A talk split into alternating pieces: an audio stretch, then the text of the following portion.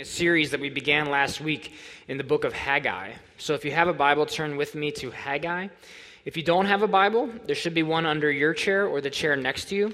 If you're using those Bibles under your chair, we're going to be on page 791 in those Bibles. And again, if you're not using those Bibles, no shame in using the table of contents. Haggai is a small book, and you may have trouble finding it, but we'd love for you to follow along. So we're going to be in Haggai chapter 1, page 791. If you're in the Bibles under your chairs. Sometimes maybe you've been to services like this and you hear messages like the one I'm about to give, or maybe you even just read an article online, or you hear something from a friend of yours or read something in the Bible that suggests that you should make some kind of change to your life, that you should do something different and live differently. And we can respond to those messages in a few different ways. We can reject them. We can say, I just disagree with this. I'm not going to listen to it. I'm not going to do this. We can kind of ignore it and just move on. Or sometimes it actually hits, right? And you're like, wow, that's a good point. I do need to change something in my life. But you go out and you try to do it, and you find some weakness, some challenge in the way that causes you to give up, and a week later you may even forget about it. Now, on the surface, that's not a big deal with everything. You know, that's life, right? You can't do everything, and you shouldn't feel like you have to do everything. But there are some messages where if you don't let them sink in, if you don't let them really make an impact, it can have real negative consequences in your life. You probably can already, at whatever stage of life you're in, think of things that you wish you had listened to at an earlier stage in life that you're now experiencing the consequences of. People who have had more time and have seen more of life will often say, man, I wish I had listened to a teacher or a parent or a respected role model or something along those lines. Because the reality is there is a way that the world works. And there is a way that you were created to live, where if we don't live in line with those things, there are consequences. Probably one of the obvious examples of this is if you just ignore health advice, right, from your doctor or from a dietitian or someone like that, and you say, I want to live the way I want to live, I'm going to forget about this. 30 years later, you may really regret that decision. The Bible presents all of its commands as those kinds of commands, the kinds of message that you don't want to miss. Because we weren't just created to be physically healthy. We were created to live in relationship with God, to where if we don't experience that, it will bear fruit in our lives. The beginning of Haggai, which we looked at last week, brought a command to God's people. God commanded them to build his house, to build the temple, a building where God promised to meet with humanity, where relationship with God happened for these people. And that building had been destroyed. And for 16 years, the people of Israel, the people who originally received this command, had disregarded the building of that house in favor of building their own houses. They had forgotten to put first things first, the things that the title that we've kind of given to this series, and they had reaped negative consequences from that. Yet, by the end of the passage we're looking at today, we're going to see these people, though for 16 years they neglected the building of this house, they are going to begin building the house by the end of the passage we're going to look at today. How did that happen? They were clearly weak, right? They clearly weren't just good at obeying the things that God had given them. For 16 years they had neglected it, and yet they began building. And if we're honest, the opportunities we have to build God's house today, to build a community, which is the way we apply this today, is a command that we often disagree with, disregard, or simply don't follow through on. So how can we do the things that God requires? What we're going to see today is that God himself empowers whatever he requires. And we're going to see three ways that God empowers what he requires. God empowers what he requires through his word, through his presence, and through his stirring. His word, his presence, his stirring. That's what we're going to talk about. So look with me at Haggai chapter 1. I'm going to begin reading in verse 12 through the end of the chapter. Then Zerubbabel, the son of Shaltiel, and Joshua, the son of Jehozadak, the high priest, with all the remnant of the people, obeyed the voice of the Lord their God and the words of Haggai the prophet, as the Lord their God had sent him, and the people feared the Lord. Then Haggai, the messenger of the Lord, spoke to the people with the Lord's message, I am with you, declares the Lord. And the Lord stirred up the spirit of Zerubbabel, the son of Shaltiel, governor of Judah, and the spirit of Joshua, the son of Jehozadak, the high priest, and the spirit of all the remnant of the people. And they came and worked on the house of the Lord of hosts their God.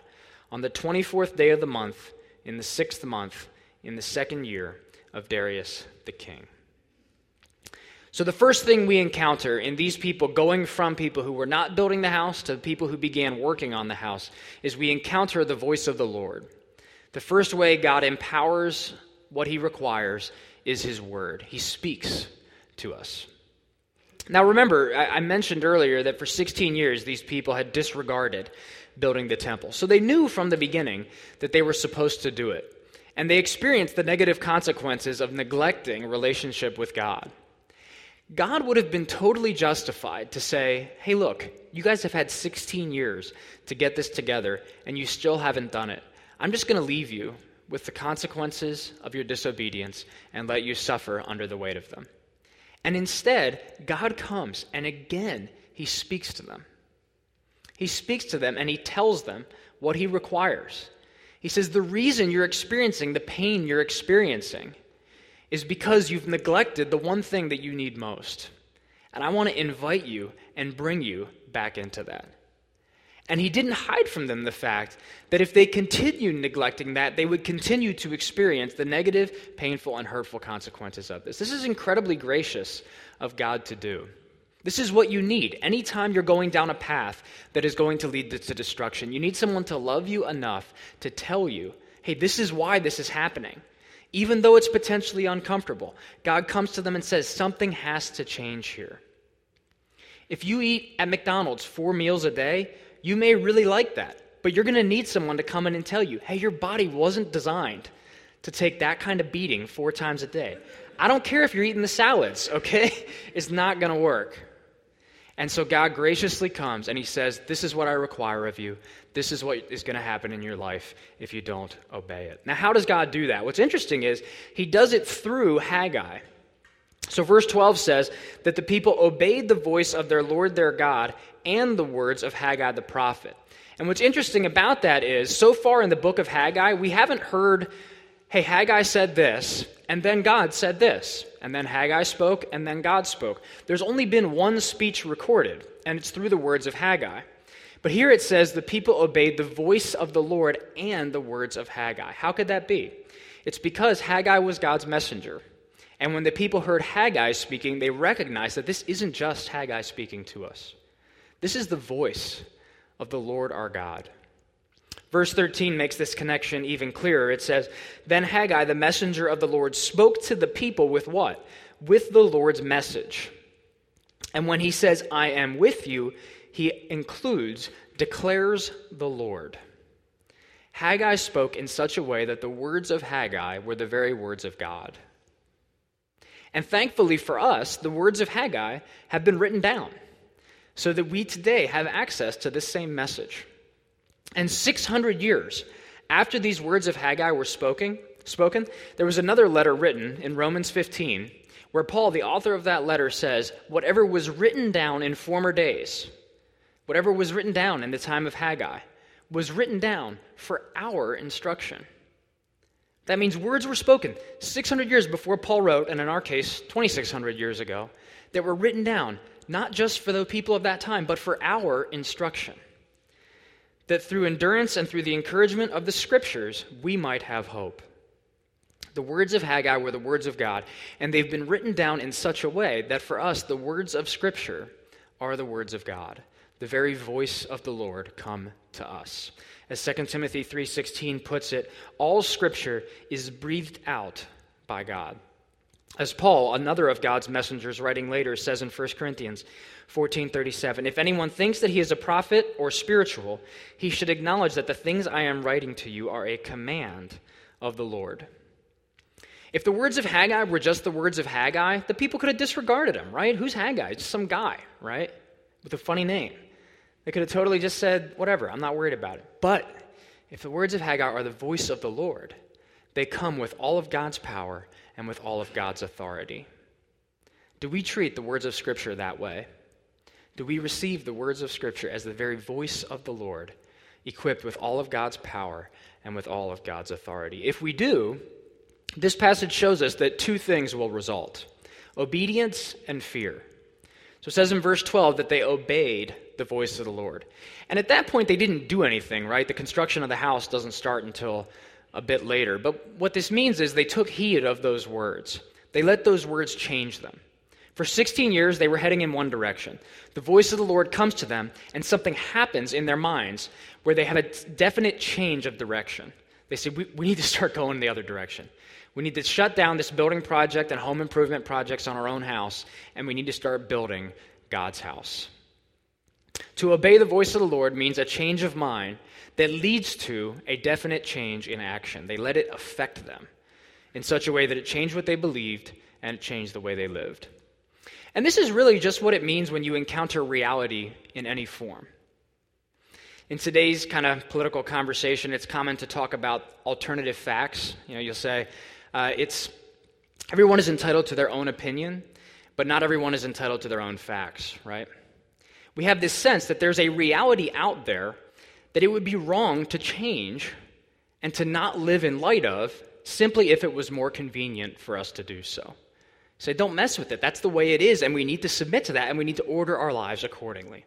The words of God are like that. They come to us, and they can't just be changed or altered, and we can't just disregard them if they're inconvenient for us. It's disrespectful to any speaker to treat their words in that way. Like if one of you came up to me after the service today and said, Mike, you know, I'm going through a really hard time right now. I just need to talk to someone. Do you have 15 minutes that I could just sit down and borrow your ear for a bit? How would you feel if I responded and I said, you know what? I think I know what you really mean. What you're really saying is you're doing pretty well, actually. And I know you. We have a relationship. I know you wouldn't actually ask me for 15 minutes of my time. So I'll tell you what. I'm just going to go off to my normal lunch plans, and I trust that you'll get taken care of. That would be more convenient for me in some ways, but you just know, like, no, you didn't actually deal with what the person was really saying.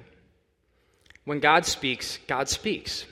There's words there that we have a choice now of what we are going to do with. Will we receive them as they are, and will we let them change the way we think in such a way that it changes the way we live?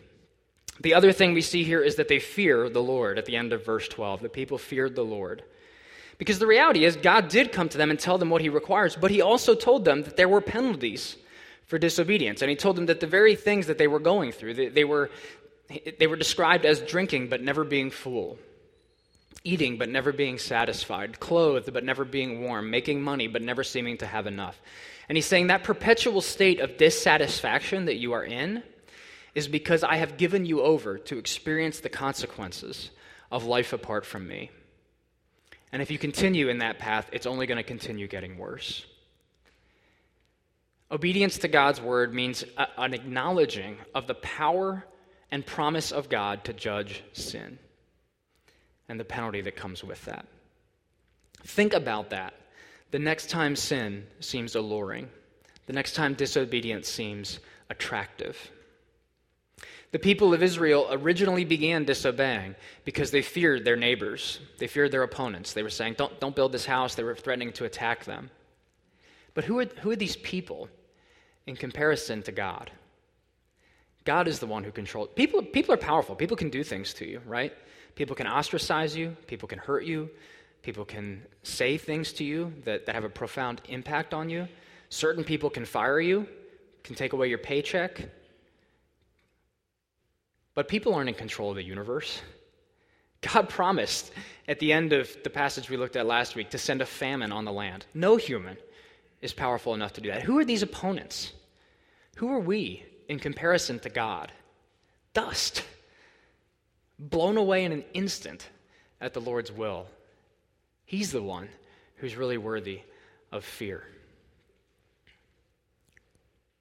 His word may be inconvenient. His voice may be inconvenient, but it's his word, and it comes with all of his power and authority. And it was certainly inconvenient for them, right? It meant that time they were spending on their houses was now going to be given to building the house of God. But if it is his word, obedience and fear are the proper response, the only response that makes sense if it really is his. Not looking for loopholes to find a way around it, not minimizing our failure and the way we've fallen short of it, and not a pragmatism that says, okay, God, I know you've said this, but we kind of know that doesn't work, and we know nobody really takes that seriously, so We have to let the voice of the Lord be the thing that determines the goal and the thing that we're shooting for. So, for example, here are some things that God says about how we build his house today through his later messengers.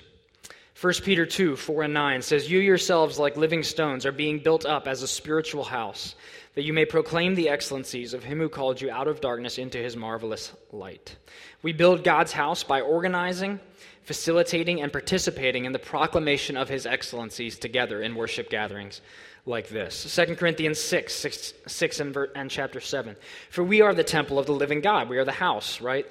"Let us cleanse ourselves from every defilement of body and spirit, bringing holiness to completion in the fear of God." We build God's house by cleansing ourselves from all sin and bringing holiness to completion in the fear of God, in our own lives and in the life of our church. First Thessalonians 5:11, "Therefore encourage one another and build one another up." We build God's house as we encourage and as we build up the other Christians that we're living in community with. "Through him then let us continually offer up a sacrifice of praise to God, that is the fruit of lips that acknowledge his name. Do not neglect to do good and to share what you have, for such sacrifices are pleasing to God." We see here again that praise is mentioned, but added to that is a not neglecting to do good and to use the resources that God has given me to bless and support those who are in situations of material need. Last one I'll mention, Matthew 28:19-20. "Go therefore and make disciples of all nations, baptizing them in the name of the Father and of the Son and of the Holy Spirit, teaching them to observe all that I have commanded you." We build God's house by extending God's house, by proclaiming the good news of what Jesus has done to every tribe, tongue, and nation. As I read off that list, what do you think? Can you just do that? Is that just easy? Is that the kind of thing that you say, yeah, no, we'll take care of that? Of course it's not. Of course it's not. Of course it's the kind of thing that you could throw up a whole list of fears and inabilities. And that's why the next thing that Haggai shares is so important. It's not enough. You will not be empowered to obey if you just know what God requires and you know the penalty for disobeying. That's not all God does to empower what he requires. Look at what he says next in verse 13. Haggai relays not only a command from God, but a promise. God says, "I am with you," declares the Lord. Author and pastor Paul Tripp says this: "God did not create humans to be independently able. He designed us to be dependent. God doesn't ask us to be able, he asks us to be willing. If you are willing, he will meet you in your weakness." God does not ask us to be able, he asks us to be willing. He gives us of himself, of his very own power, of his very own presence to enable what we would not otherwise be able to do. We are not independent, powerful beings in and of ourselves. And the Israelites would have felt this in a very profound way, right? Because remember, they stopped building the temple because they had opponents. Those opponents didn't go away. They're all still around. They're all still in the land. The Persian government that opposed them, still reigning. What, are they just like magically not afraid now after 16 years? No. Opponents are all still there. For 16 years, they gave themselves to another building project, the building of their own houses, their own plans, their own lives. Will it suddenly not feel like a sacrifice to just let go of that and spend time building God's house? Not to mention, they had limited resources, right? All that was built on the temple right now was the foundation. They had a little bit of the foundation laid, and they had some wood to add to it. And they were in not prosperous situations, so they probably felt a limit to their resources too. And they knew what the temple could be. The temple, before it was destroyed, was 20 stories high at its highest point, about 180 feet long and 90 feet wide. It had specific furnishings, it had gold overlays, it had specific details and directions for how it was to be constructed. How do you do that, right? Where do you get the resources, the power to put something like that together? They didn't have like modern technology. You probably have no difficulty also thinking of ways that building God's house is difficult for you or scary for you, right? You say, I'm so busy and worn out already. How can I give more of my time to proclaiming God's excellencies? Some nights I just come home and all I want to do is call it a night, and then my city group is meeting that night. I have sins that I just can't seem to kick, things that I've been fighting, and nobody really takes this that seriously anyway, do they? I'm afraid if I try to encourage someone else, I don't know what I would actually say to them. I don't know how to help people around me. Every time I get opportunities to tell other people about my relationship with Jesus, about what he's done, I just feel afraid. I worry about how they're going to respond to those things.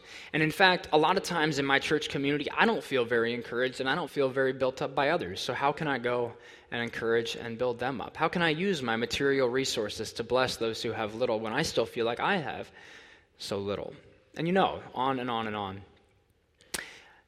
I'm a pastor, and so you probably assume, hey, you're the one who's good at this stuff, right? Like, you're the guy they pay to build God's house. And okay, like I've had some training, people have affirmed some gifting, but I can tell you this week in particular, I can think of two meetings I had with people in the church where I was just like, I don't know. That's tough, And I said some true stuff from the Bible, said I don't know a number of times, and I left feeling like, I hope God did something there. I hope this person was helped in some way. And if all I had to depend on was me, that would be cause for great despair, right? Because you just feel that. Anytime you try to obey these commands, that you're lacking something in and of yourself of what God is requiring. And I'm not here to guilt you about that. That's hard, right? There are real challenges to doing the things that God requires. But what I want you to see is how God speaks to that. He doesn't deny the difficulties, but what does he say? I am with you. What he doesn't do, he doesn't say to the Israelites, you know what, I'm going to give you 12 extra hours every day so that you can build your house and build my house too. He doesn't say, I'm going to give you superhuman strengths so that this all gets really easy. Those enemies in the land, gone. I'm just going to snap my fingers, they're going to evaporate. I'll give you a crane thousands of years before it's been invented. 20 stories high, going to be no problem. No, he doesn't, and he's God. He could actually do all that stuff, right? But he doesn't do it. He gives him something better. He says, I am with you. He gives him himself. He gives them the God who's more powerful than any crane, more powerful than anything else, who has all the time in the world, all the resources in the world to contribute. As you participate in the building of God's house, you are invited to remember that you are not alone. Someone is with you when an extra half hour of sleep just feels like it would be so much better than meditating on God's word, spending time in prayer, gathering with his people for worship. Someone is with you when you feel totally stressed out and a moment of sexual release just feels like it would solve everything in your life.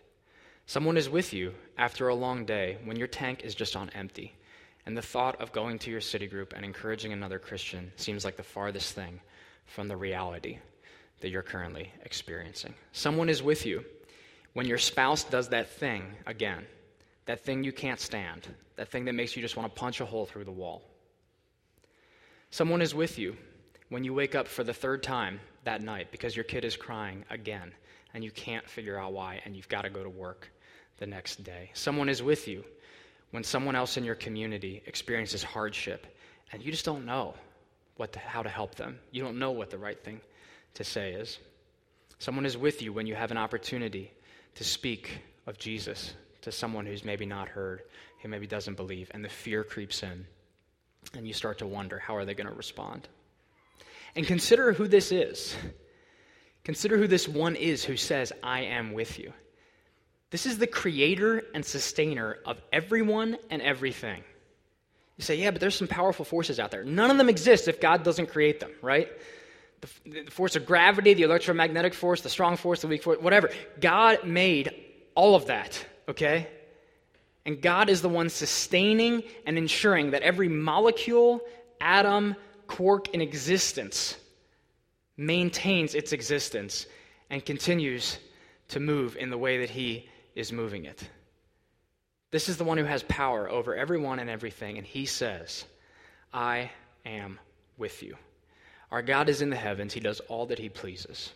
No purpose of his can be thwarted. None can stay his hand or say to him, what have you done?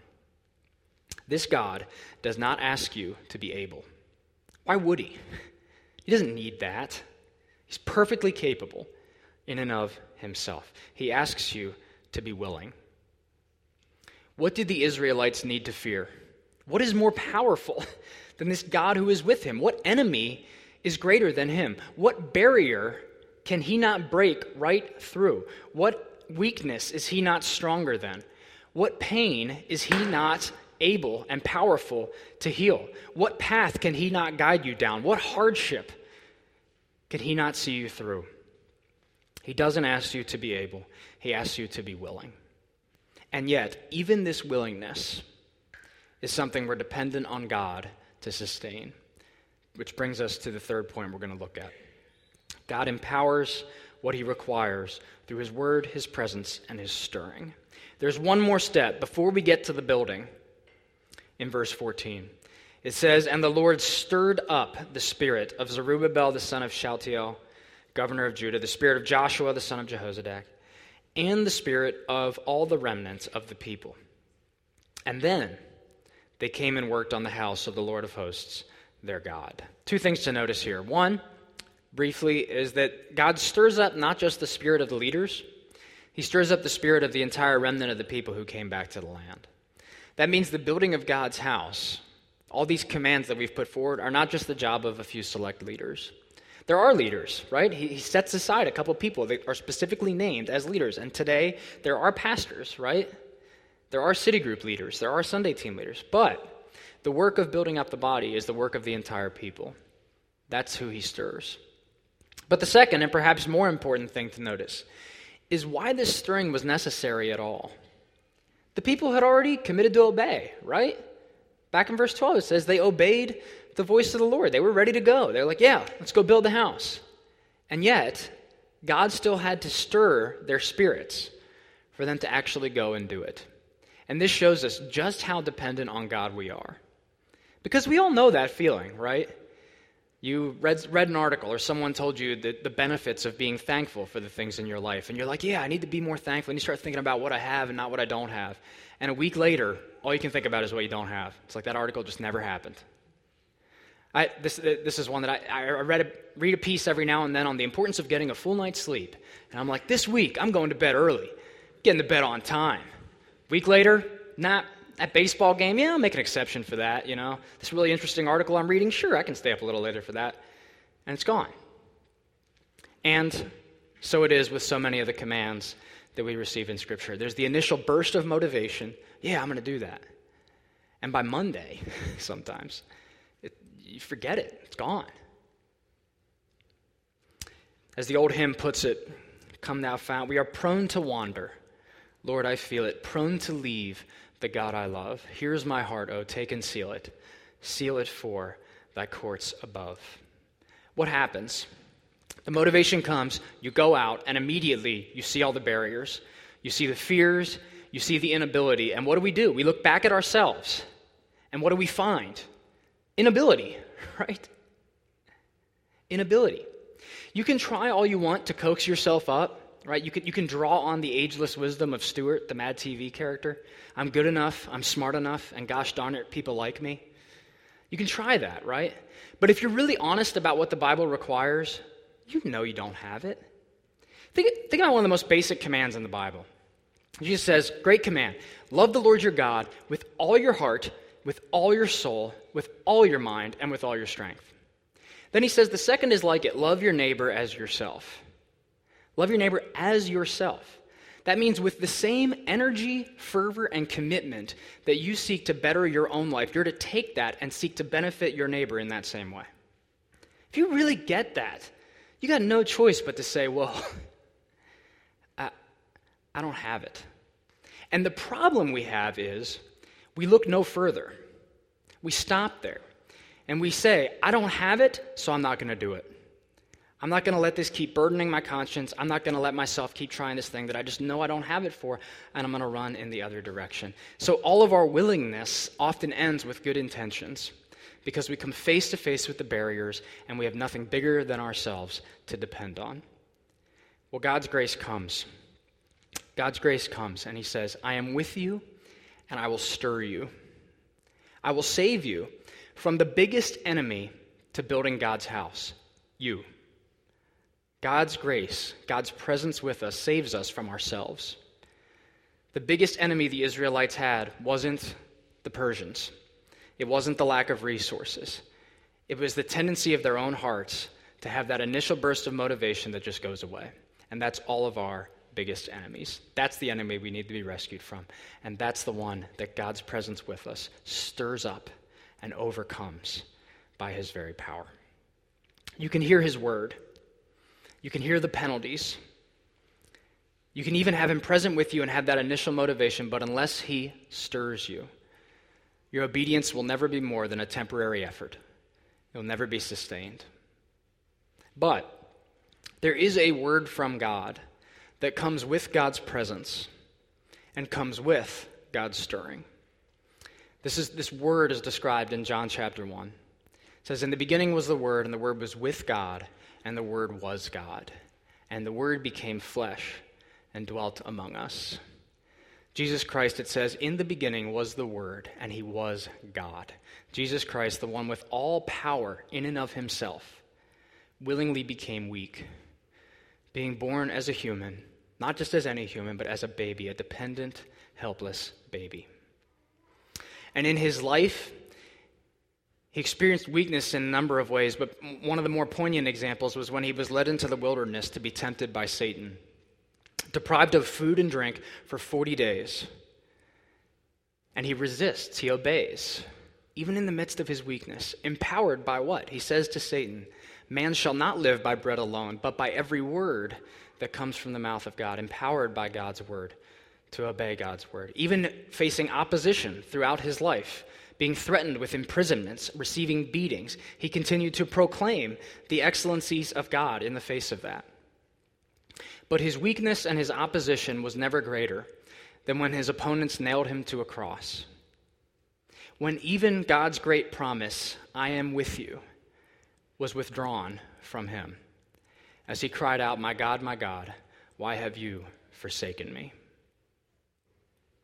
Christ lost the presence of God for a time, so that we who do not deserve it could receive the presence of God, could experience and enjoy the promise, "I am with you, and I will never leave you, and I will never forsake you." Even your sin cannot stop God from continuing to be with you, because Christ has covered it and paid for it and taken the judgment that you deserved. And because Christ obeyed this final command, he was empowered to overcome even death as he rose from the dead on the third day. This is the power that you need. This is the power that ultimately enables you to do what God requires. And it is this power that comes to dwell in everyone who receives Jesus through faith. When you trust in Christ, when you trust in him through faith, as the Word became flesh, crucified and risen for you, his Spirit comes to dwell in you. The very Spirit that rose Jesus from the dead, that power is now in all who believe, in all who trust in him through faith. That means in times of hardship, in times when you feel your weakness, it's not even so much that there is someone with you. There is someone in you, dwelling inside of you, who has promised that he will never leave you and will never forsake you until the building of his house is complete. The power of the very risen Lord Jesus Christ that overcame the power of the grave, the one thing that no human, no government has ever been able to overcome in all of human history, Jesus has defeated, and he has made his Spirit to come and to dwell in you. That is the one thing that can rescue you from you, that can stir you in an ongoing way to imperfect and yet genuine obedience. Through the power of this Holy Spirit, you can actually gather with his people to declare his excellencies. Through the power of this Holy Spirit, you can actually put aside every sin and cling closely to Jesus and walk in the holiness that he requires. Through the power of this Holy Spirit, you can encourage and build up other Christians. Through the power of this Holy Spirit, you can do good and share what you have. Through the power of this Holy Spirit, you can go and make disciples of all nations, baptizing them in the name of the Father, the Son, and the Holy Spirit, teaching them to observe all that I have commanded you. And even when you fail to do that, the Word became flesh, has not failed. He has let God's power empower him to do everything that God has required on our behalf. Let him stir you day by day to build God's house.